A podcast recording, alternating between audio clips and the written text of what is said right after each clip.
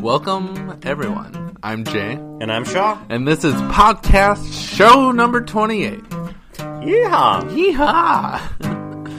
Uh, it's been a while. It's been a mighty long while since we've gotten together and, Yeah. and given you a show, and I think it's been too long. How have you Missed been? your silken voice, Jay. Oh, as, as to you, Shaw. It's it's a joy and a pleasure to sit across from me.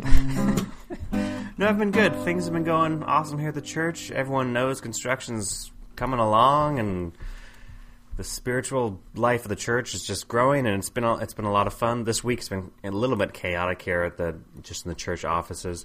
Father Keith's uh, sister passed away, um, and we're, our prayers are going out to his family and all Yeah. that kind of stuff. But with you know, it's kind of like a ship without a rudder sometimes when the priest isn't around. So, um, so prayers for him and and for his family and stuff. But yeah, but and other than that, yeah, it's been other than this past week, smooth sailing here at St. Smooth Anne. sailing. Good.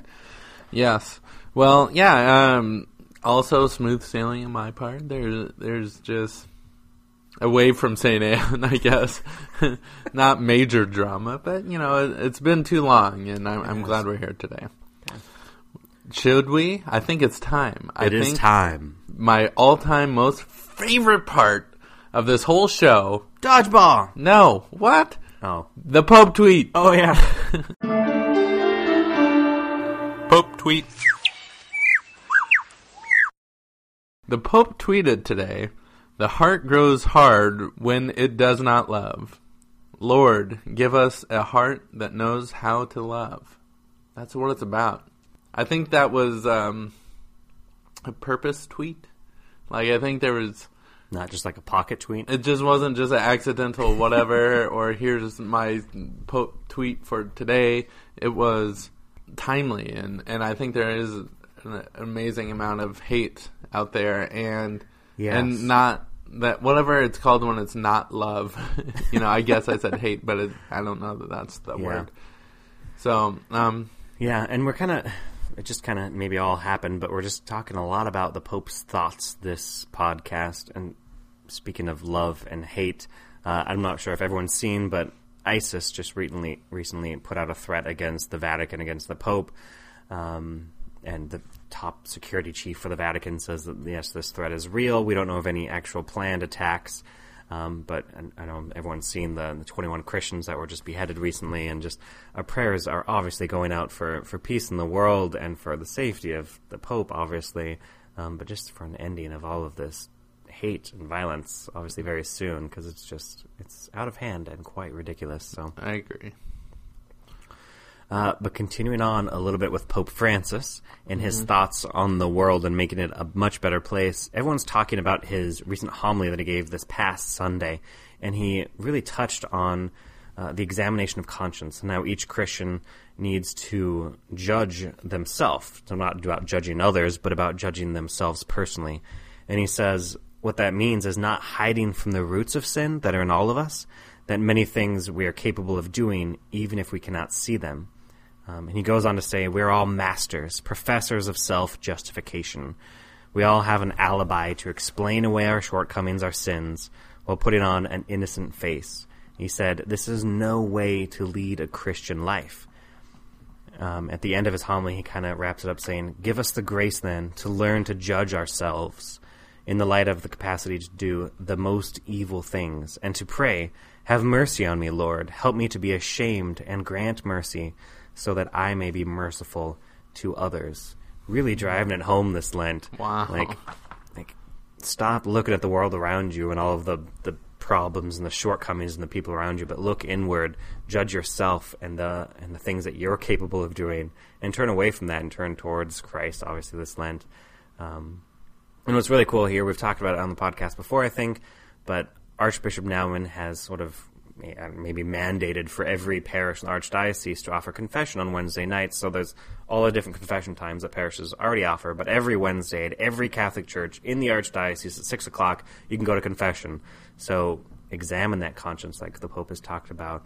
Hit up confession at any of our local parishes, St. Anne included Yes. um, and go to confession. Sort of examine your conscience and and get back on track this Lent. Even if you've if you have yet to pick out a a uh, Lenten penance, do so. I mean, it's not too late to get started, or if you've stumbled, you know, you can always hop back up on the train and keep moving. That's a good point. That really is. I think this would be a good segue into just Shaw, you and I's journey into Lent. Yeah. Um, Lent 2015, as I call it, started off rocky for me. Yeah? I'm I'm just gonna be honest here. I heard that you were in New Orleans. I I was I was in New Orleans two days after Mardi Gras. Ooh. Beads were just stringing, still falling out of trees. Like they were just covered in, in all the trees and the, the high wires and Wow. things. And it was, I love New Orleans. It was great. But Friday, there was, I was on a New Orleans food tour, walking. Wow. So we'd walk around the French Quarter. My mouth and- is watering right now. Oh my gosh, jambalaya, crawfish, they had it all. And I knew I was doing it. I said, Jay, I'm going to have some of this jambalaya. I'm sorry. I'm in New Orleans once. It's my first time there. It was a food tour. I'm not going to be, you know, I was with And my the- family. And the key ingredient in, in jambalayas. There's meat. andouille sausage. Yeah. Yeah. So I loved it. And I prayed afterwards. I said, Lord, I'm sorry, but come on. And anyway. he's just nailed to the cross thinking, jambalaya or me? Oh, come on. ah. Anyway, so um I'm glad you had a good time. yeah, it was, it was a good time. But, But, again, it's not too late to, to get on the Lent train. yeah. Oh, and and back to rough starts. My original penance that I gave myself was every time that I misspell a word in an email or a text or whatever, that I'd immediately pause and write it the correct word down five times. Mm-hmm.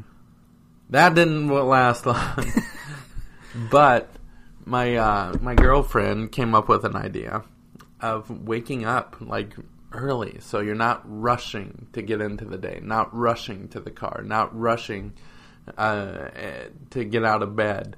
And um, I've been waking up. I never rush to get out of bed. Oh no, I, I don't believe that. Uh, waking up at six forty five just to kind of wake up, start the day right, maybe say a few prayers, and um, and then slowly start the day, get myself ready, and then go to work. You know, and it's really made a big difference. Yeah. That's really awesome. has. It's crazy. very much along the same lines. That is exactly what I am doing this Lent as well. So I normally roll out of beds, roll out of the bed whenever my kids wake up. So they come knocking on the door, like, "Hey, it's time to get us breakfast." I'm like, "Oh, jeez." Wake your kids wake you up. Yeah, that's how it used to work. Yeah, youth minister life. You know, sometimes you work at nights. You don't need to wake up necessarily early in the morning. So I was sleeping in. Uh, but for Lent, yeah, six thirty. I have my alarm set and it reoccurring alarm. So six thirty it comes off, and I roll out of bed. I say my morning prayer from Liturgy of the Hours, which is awesome to get back into praying the Psalms and all that. Um, but man, is it tough. I know. But so much reward comes from. I mean, just being able to get out of bed and not have to like. I mean, my kids are amazing and I love them, but not have to attend to them right away. But to be able to take time for myself and to center myself, say my prayer, you know, eat my scone and coffee and peace and all that sort of stuff. Uh, it's a great start to the day. So, yeah, cool. Ah, very good. Very, very good. All right. Well, um, I think it would be a good idea if we talked about this new movement that came down from the Pope, and it's it's called Twenty Four Hours for the Lord. Have you heard of this, Shaw? Yeah, really cool. Yeah, it's uh, March 13th through 14th. The Vatican is encouraging churches worldwide to stay open for 24 hours to underline the need for prayer, contemplation of the Eucharist, and a chance to go to confession. Which is awesome. Yeah. fantastic. I read about this a little bit today, and I was thinking, like, shoot, I don't, I don't think I'm doing anything on the 14th of March. Let's go to St. Peter's.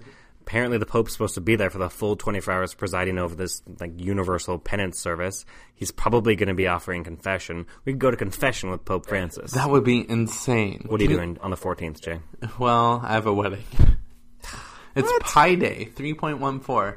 I have math friends that are getting married. Oh my gosh! You're gonna miss the Pope for that? well, I didn't That's- realize the Pope was on the table. Shaw. Pi Day, nerd friends. Cool. I hear that's a big day for church bookings and stuff. Yeah. Lots of nerds out there. Oh, Lord, l- tons of Lord save us. Yes, Lord save us. Anyway, so yeah, it'd be really cool. I'm not sure if there's he's encouraging churches worldwide to do this. I'm not sure if there's any churches in the archdiocese that are doing this. Um, but I'm trying to encourage Father Keith to do it, and you should as well because I think it's really cool. I don't think the priest has to necessarily be there for those full 24 hours. If I know he needs sleep, uh, but the church is open, all that stuff. So I think it'd be really cool to have a little Saint Anne a satellite 24 hours for the Lord. So yeah, really cool. Very cool. So today, Wednesdays, I do this little Bible study with some kids from here from St. Anne. It's uh, really cool. And we just meet over lunchtime. We read, sometimes it's really crazy, sometimes a little bit serious, but we read the upcoming Sunday gospel readings. So kind of get them prepared and get myself prepared for the upcoming Sunday gospel because when it happens, you're like, sometimes you might fade out for those two minutes the gospel reading happens. Like, wait, what was that about again? Yeah. I wasn't paying attention. Dang it. Open. You're on the wrong page, Yeah. and you're just Yeah. panicking in the pew. So we read that a little bit, do kind of a Lectio Divina style, which is reading it slowly and praying over it a little bit, and then we have some questions that we of talk about together. And, and this is one of the questions from today that I thought was just really cool. Uh, so all of you have already heard this gospel as this goes out, but it was when Christ goes in the temple and everyone's selling stuff. He's like, "What the heck is you guys doing? This is this is a place to worship the Lord, not to make money. And he starts whipping people out of there, which is awesome. I love this image of Christ, like just driving out the, the money changers. Um, this is a cool thing that we focused on today. Uh, little reflection. If you remember just one thing from last Sunday's gospel, remember this. You are God's temple. Just as Jesus cleared the temple of all corrupting influences, he wants to cleanse us. Just as he was zealous for his Father's house, he is zealous for each of us. For we are all temples of his Holy Spirit. So our question was, as we sort of left today, and I maybe leave this as a question for us to think about the rest of the week here as we focus on this gospel. What steps can you take during the remaining weeks of Lent to open yourself more to the Lord's love and his desire to purify and cleanse you as a temple of his Holy Spirit? Very good. Yeah, I think I think it'd be good if all of us kind of contemplated that question and and dwelled on it and acted on it. Yeah. There's a lot of times. I love this image of Christ going to the temple with like he's making a whip, right, and just like driving these people out. So the question then is like, like how is Christ doing that in your soul? Like he's coming in with a whip and just driving out all the bad stuff, which I think is cool. Like so, think about that bad stuff and letting Christ in to drive out the sin. And he, man, like what an awesome Christ that comes in and just whips your soul up a little bit. So It really is. Yeah, and to let that happen. Yes. I mean, that's not easy for some. no, No. it's not easy for me. Yeah. So, anyway, yeah, that that's very good. So, thank you for that thought, Shaw. And believe it or not, I think that's it. I think we've reached the end of our show notes for show 28. It's quite a milestone. We've made a long way. we really have. Um, thank you all for listening. Yes, Enjoy your Lent if you can. it's not allowed. Is that is enjoying Have Lent a horrible Lent. yeah, have a terrible, painful Lent, and um, I don't know. And uh, thanks for listening. Yeah. Yeah. Well, until next time, I'm Jay. I'm Shaw. God bless.